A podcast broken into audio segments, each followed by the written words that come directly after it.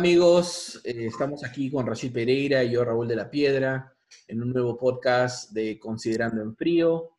Eh, nuestro podcast ya está en nuestro canal de YouTube, Considerando en Frío, y también hemos creado un canal en Spotify para aquellos amigos y amigas que estén ¿no? en el metropolitano, en el tren o, o en el carro, este, queriendo escuchar este, nuestro podcast eh, sin tener que entrar a YouTube Estamos también con el mismo nombre, considerando en frío, podcast YouTube. Eh, vamos a ir mejorando el formato poco a poco. Eh, vamos a ir mostrándoles también cómo nos pueden contactar en redes sociales, en Twitter.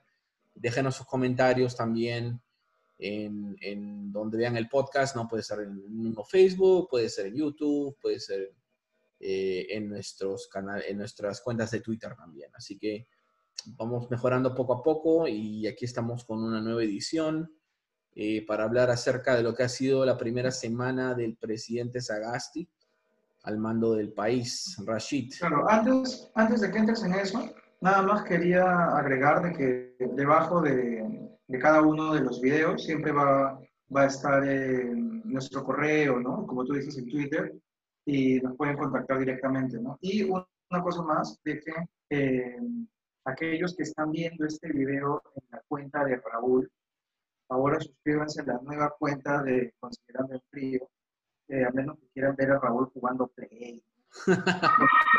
porque esa es su cuenta personal. Al final lo programamos ahí, eh, pero ahora ya queremos ir profesionalizando un poco más la chamba cada vez.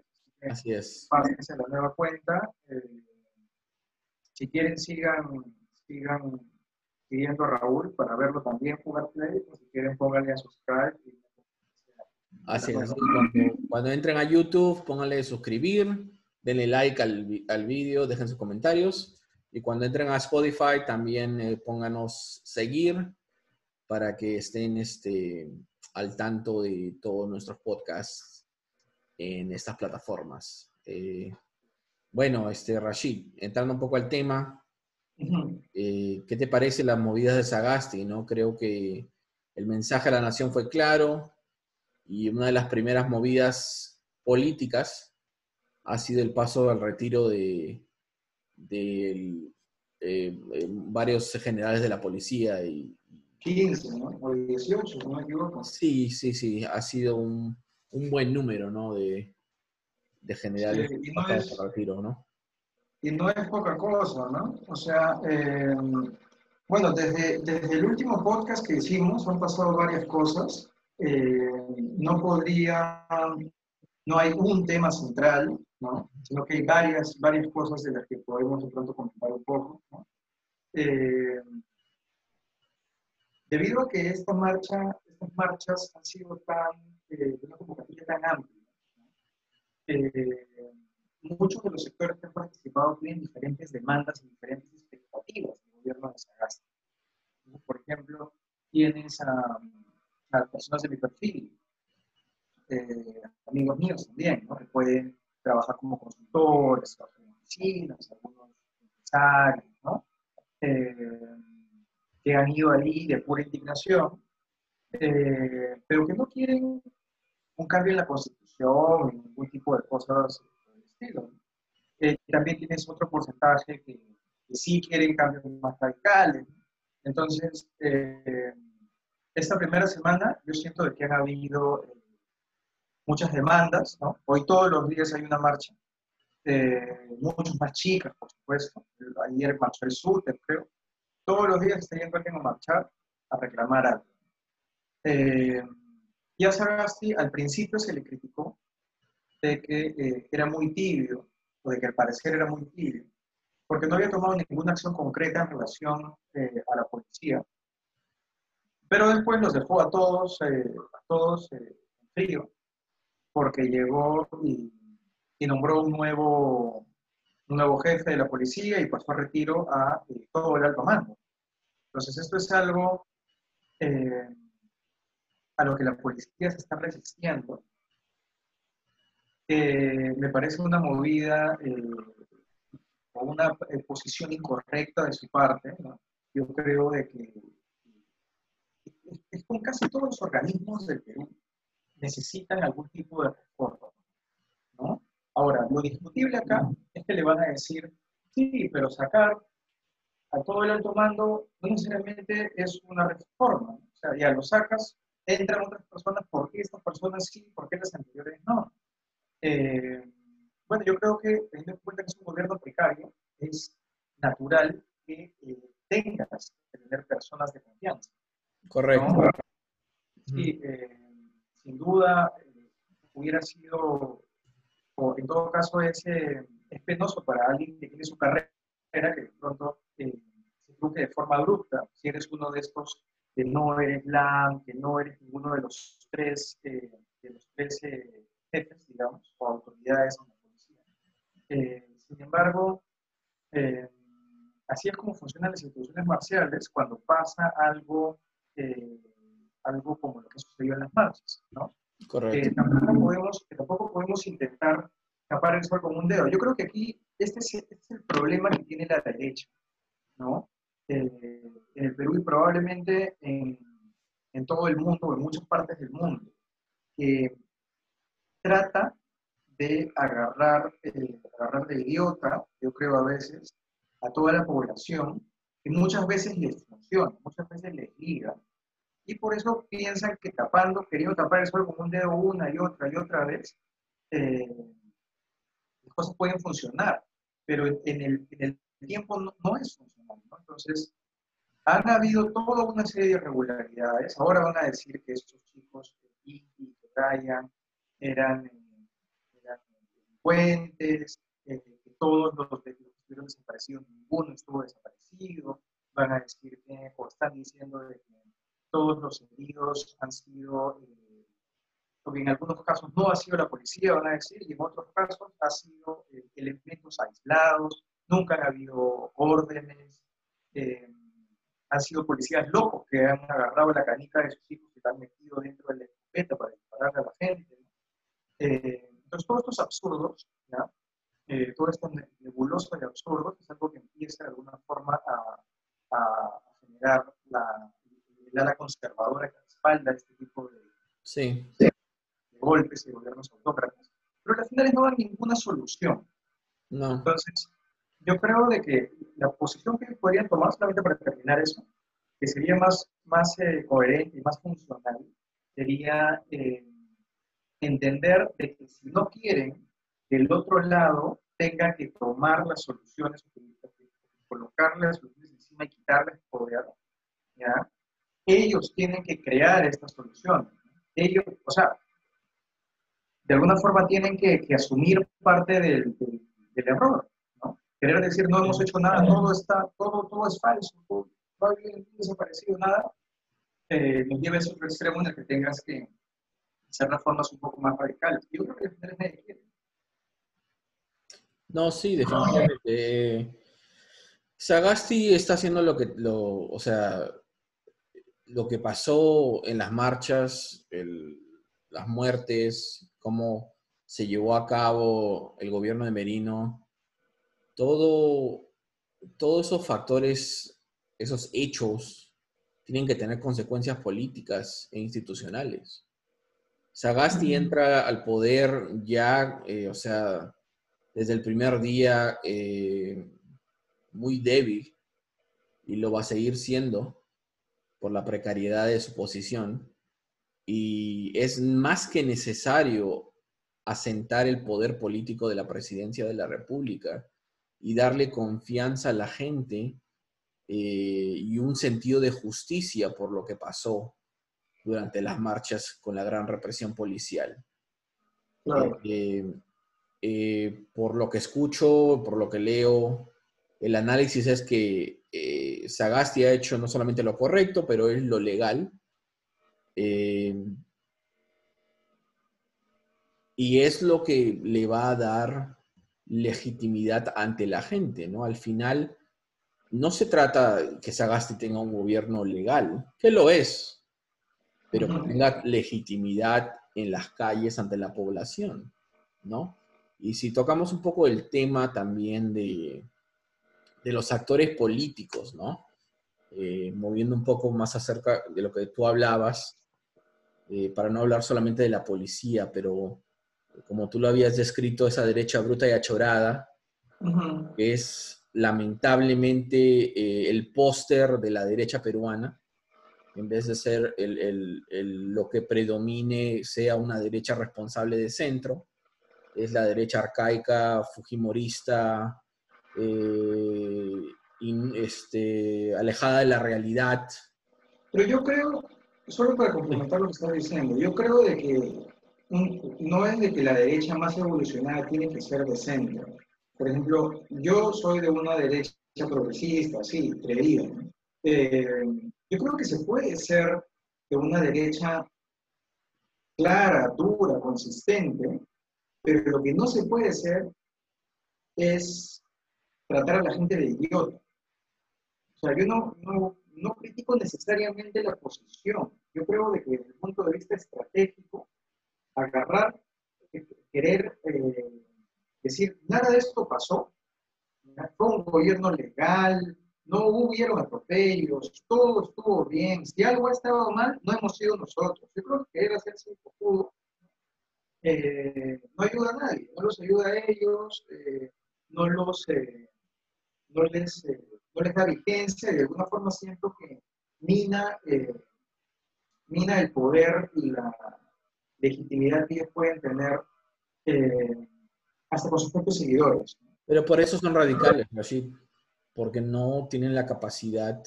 de ver eh, el espectro político de un punto de vista real, ¿no? Piensan que con las artimañas o con las estrategias de represión que se usaban anteriormente, piensan que con eso pueden acentuar su poder político y lo que ya no es necesariamente lo correcto. Y te doy un ejemplo de lo que pasó. El empresariado peruano se alejó de la posición radical del gobierno de Merino contra las protestas. Eh, ya es un símbolo o es un, este, una señal, digamos, de que, bueno, eso es lo que yo espero también, ¿no? Porque puedo estar completamente equivocado, ¿no? Mañana le pueden dar 5 millones de dólares a Keiko Fujimori otra vez para una campaña política, pero eh, el empresariado no tiene que entender que, que la opción eh, de derecha populista de los Keiko Fujimori y de otros no es lo que el Perú necesita de cara a los próximos cinco años. Se necesita estabilidad política, una estabilidad política que lo, que lo puede dar gente más de centro, que lleve a al consenso, que lleve a tender puentes y al orden, ¿no? La economía prosperará si hay orden. Es lo principal para que prospere cualquier economía. Y ese orden se ha roto. Se ha roto por la pandemia y se ha roto por la crisis política de los últimos cinco años, porque tampoco hay que olvidar que esta crisis no es nueva. Esta crisis tiene ya cinco años. Y eso, y decir que no sería un grave error. Eh, o sea, por un lado, eh, sí estoy de acuerdo, por el otro, eh, yo creo de que el tema es de que la clase política en general viene desprestigiada desde Fujimori, yo creo. porque hay mucha gente que lo respalda, Fujimori, Fujimori, su gobierno tuvo una serie de logros, una serie de aciertos, pero al mismo tiempo se volvió volviendo cada vez más y más eh, esto todo que está rodeado de corruptos, el mismo volvió un corrupto, ¿no? Y todo eso. Eh, y al final lo tuvimos que sacar, ¿no? Lo tuvimos que sacar con esta marcha multitudinaria de los cuatro suyos que lideró eh, Toledo en su momento, corrupto también. eh, pero esto a las finales termina, eh, termina dañando un poco la imagen del presidente como tal y la imagen de los políticos y de los líderes políticos tal. Totalmente. Luego, todos los siguientes presidentes que hemos tenido se han encargado de eh, fortalecer, tal vez en excepción de Valentín Bañado, fortalecer eh, esta idea de que el presidente es a robar y el líder, el líder político es un corrupto, ¿no? todos los congresos se ha ido volviendo cada vez más y más un tema de ser un carepalo total, digamos. O sea, tú eres un pronto variado, tienes juicios, vas al Congreso y te ¿no? Eh, ahorita, si no me equivoco, creo que la mitad de los congresistas tienen, eh, tienen temas judiciales. 70. 70. Entonces, hay, o sea, literal es eso, ¿no? Yo tengo algún entredicho legal, algún problema, uy, me meto al Congreso. Tengo la suficiente plata, me meto al Congreso. O a veces ni siquiera tengo plata, pero soy capaz de venderme al, al mejor postor y decir, yo voy a hacer lo que tú me digas y, eh, y termino metiéndome ahí. Entonces, yo creo que esta, esta, eh, esta, esta visión que tenemos de los políticos eh, que ha ido cada vez debilitándose más y más. Perdí un poco el punto al que iba. No, sí, hablamos acerca de eh, la falta de liderazgo, ¿no? O sea, el, tu punto conlleva básicamente a, también a mi siguiente punto, ¿no? Acerca de la nueva constitución. Eh, escuchaba a Alberto Vergara hablar acerca de si era necesaria una nueva constitución y, y su conclusión era que no, en estos momentos no es lo más importante. No es porque no sea necesario, simplemente es porque no tenemos a los actores políticos y a los líderes para llevar a cabo algo tan importante como eso, ¿no? Eh, usaba como ejemplo, ¿no? De, acerca del Congreso, ¿no? Que cada cinco años la gente dice, este Congreso no puede ser peor que el anterior. Y lo repite cada cinco años. Entonces... Claro, ah, ya recordé cuál es el punto eh, a lo que iba, ¿ya? Entonces, estamos de acuerdo en que eh, toda la clase política se ha desprestigiado, etcétera, etcétera, etcétera, ¿ya? Cada vez viene uno que es peor que el otro, los presidentes son un desastre, los presidentes son unos corruptos, eh, todos hasta los alcaldes. Bueno, yo estoy en Lima, no sé cómo sea en, las otras regiones, pero eh, acá hemos tenido a Castañeda, a Castañeda cuyo eslogan eh, de campaña extraoficial era roba pero hace obra. Correcto. Entonces, eh, lo que ha sucedido ahora, lo que yo creo que ha sucedido ahora, con todos, con los empresarios, con los millennials, con los centennials, con todo el mundo, es que nos hemos dado cuenta eh, de que esto que decía Platón, probablemente muchos de, los que nunca lo han leído tampoco, pero todos nos hemos dado cuenta, hemos llegado a esta misma conclusión, de que quien no, eh, quien no se involucra en política está gobernado, está eh, condenado a ser gobernado por, por la peor clase en su sociedad. Y es literal lo que hemos tenido. ¿Qué tenemos? fundamentalistas, ignorantes, corruptos. ¿Qué más podemos tener? Solo queda esperar que de esta indignación masiva popular puedan salir eh, nuevos líderes y una renovación política que se necesita, ¿no? Eh, como, tú ¿no? como tú lo acabas de decir, ¿no? Necesitamos que la gente esté involucrada, ¿no? En la democracia, en, en las instituciones.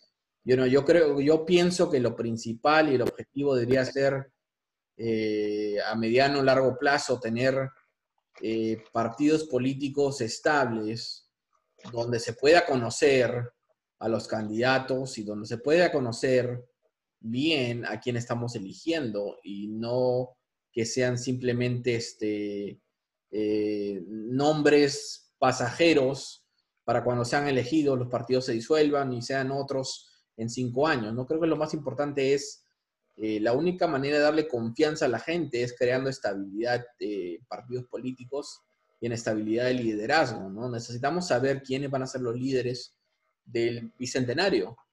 ¿Quiénes son los líderes del bicentenario, Rashid? Pregunto. O sea, es para de repente otro podcast, pero eh, yo no veo ahora a alguien de aquí a 5 o 10 años, en estos momentos, que yo piense que sea el líder del Perú, o ya sea que necesita un poco más de tiempo, o ya sea porque está a punto de estallar, no, no veo, porque no veo una estructura que lo, también lo acobije y lo, le permita este, crecer como político y, crecer eh, no como líder. Y también hay un tema de, de, ¿cómo decirlo?, de sensatez de parte de, los mismos partidos que te permiten, o sea, todo es un cambio de fichas y un reacomodo, ¿no?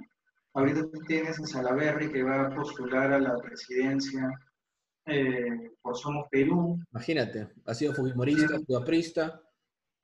¿Qué es Salaverry? Tienes a Forsyth, Forsyth era de Somos Perú y ahora va a postular eh, por por el partido de LAI que se ha cambiado de nombre. Imagínate.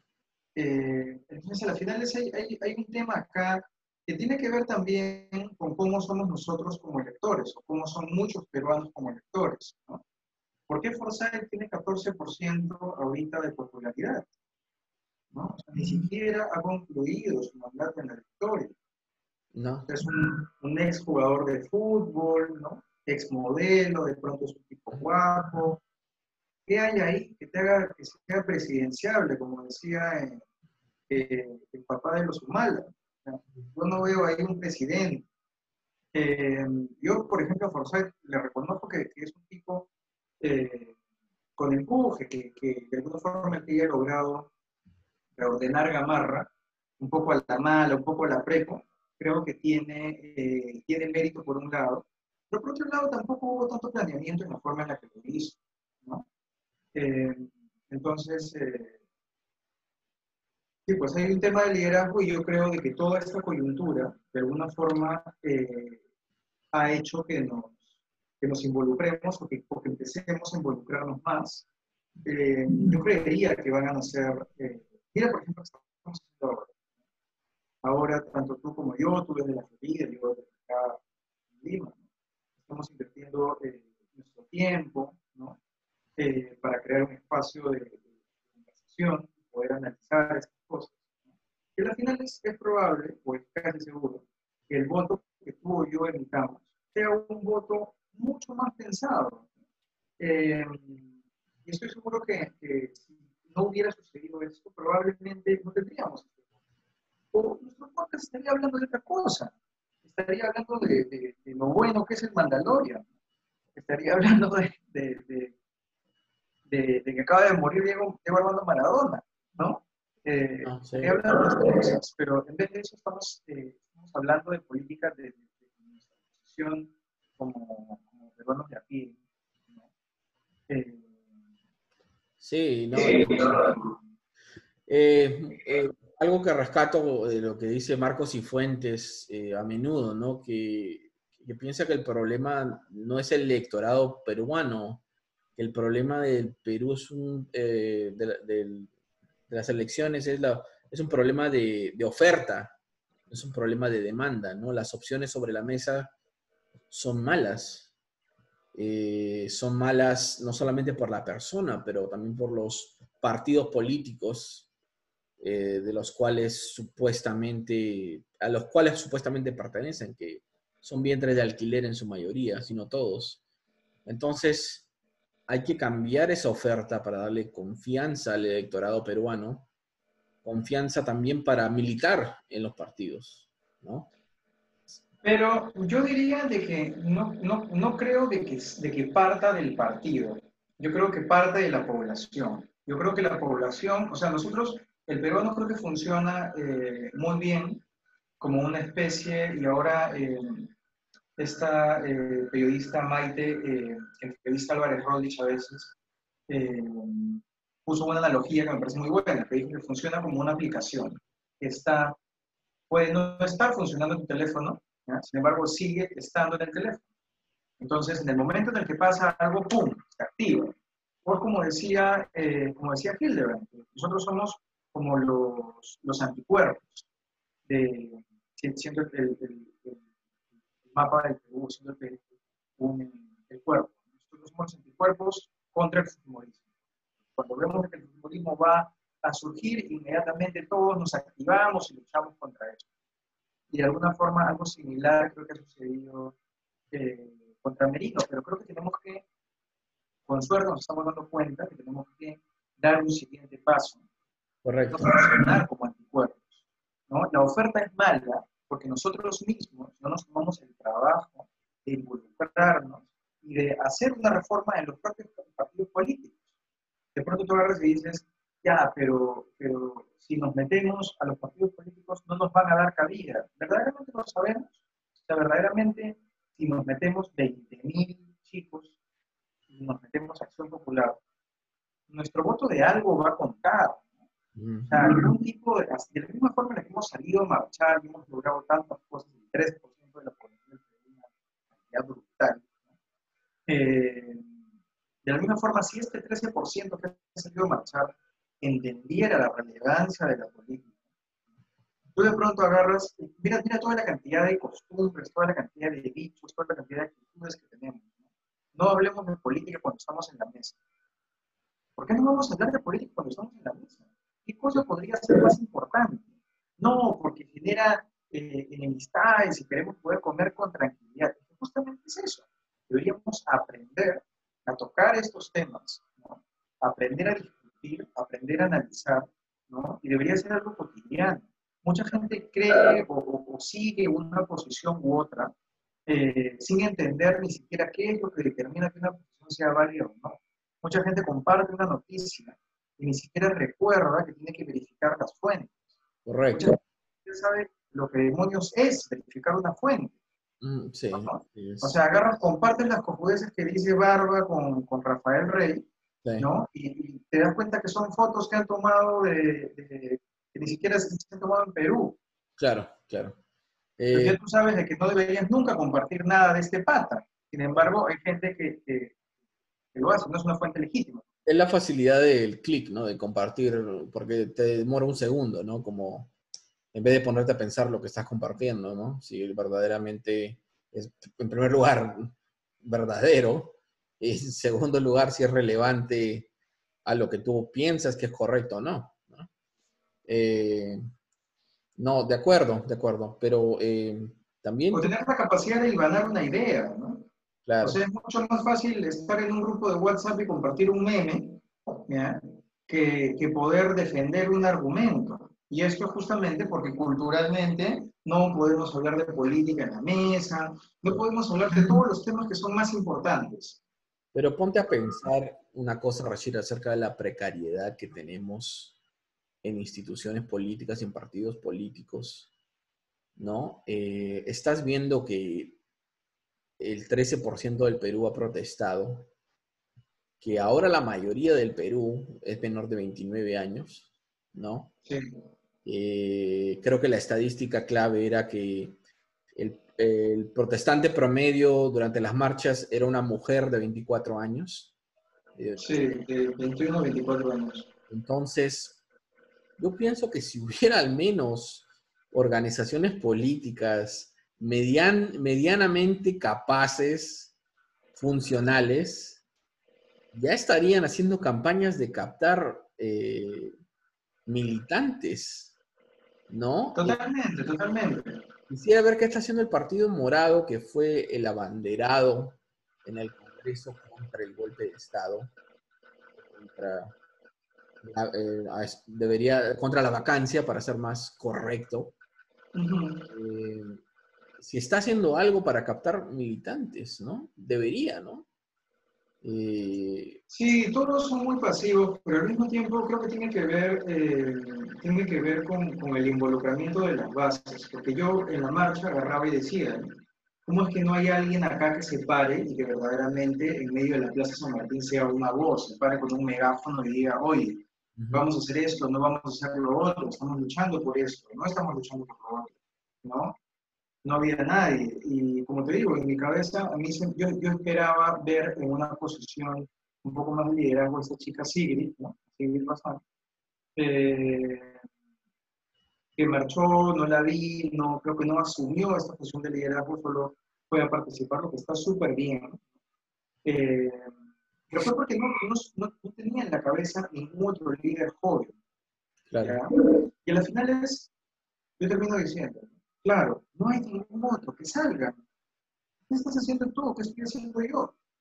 ¿Entiendes? A eso es a lo que me refiero. Me refiero a que no hay líderes de calidad, porque nosotros mismos no nos tomamos el trabajo de ser estos líderes de calidad. ¿no? De alguna forma, los partidos políticos son un desastre, pero ¿en qué partido militas tú? ¿En qué partido milito yo? Pero para, para concluir, ¿no? Tal es el bajo nivel que verdaderamente estás hablando de empezar de cero, ¿no? Cualquier este, persona que quiera hacer política o quiera estar involucrada, verdaderamente tiene que comenzar de cero porque no hay, eh, no hay ninguna institución partidaria medianamente capaz de, de, poder este, entrar y, asumir un rol, ¿no? Tienes que verdaderamente crear todo desde, desde la nada, lo que es muy difícil para mucha gente, ¿no? Que está pensando en estudiar, en, trabajar, en, alimentar a su familia, ¿no? Pero, pero como tú bien dices, ¿no? Todo es política.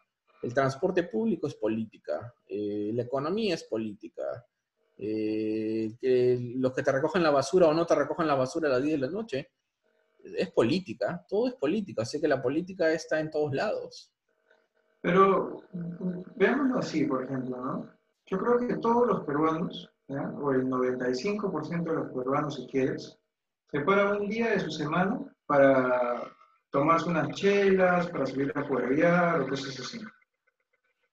Si con esa misma actitud separaras una hora de tu semana para participar en un partido, para ir al local partidario a hablar, para ver qué es lo que están viendo en el partido, emitir un comunicado, escribir un correo, votar a favor de algo o en contra de algo.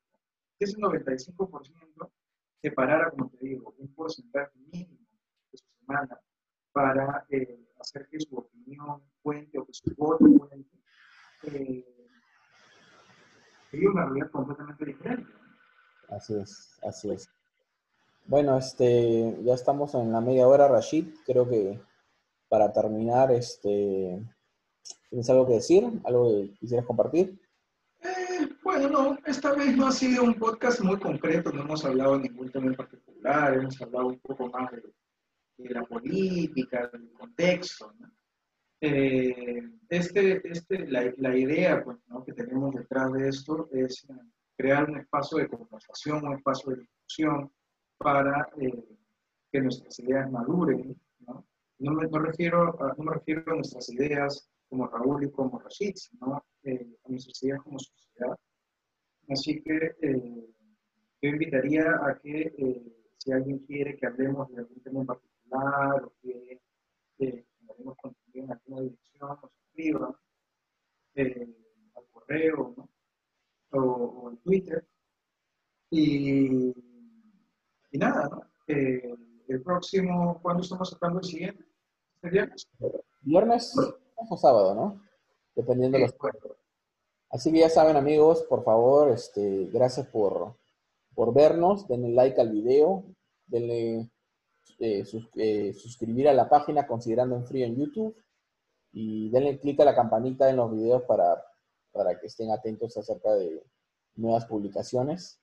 Eh, estamos en Spotify una vez más como Considerando en Frío. Y tenemos nuestro este, correo electrónico si nos quieren escribir comentarios, preguntas, sugerencias, críticas, todo es bienvenido.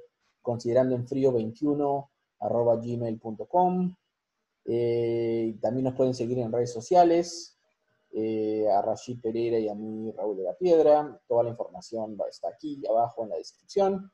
Así que nos pueden seguir en redes también por comentarios y otras cosas este, de nuestros gustos personales. Eh, nada, muchas gracias y hasta otra oportunidad.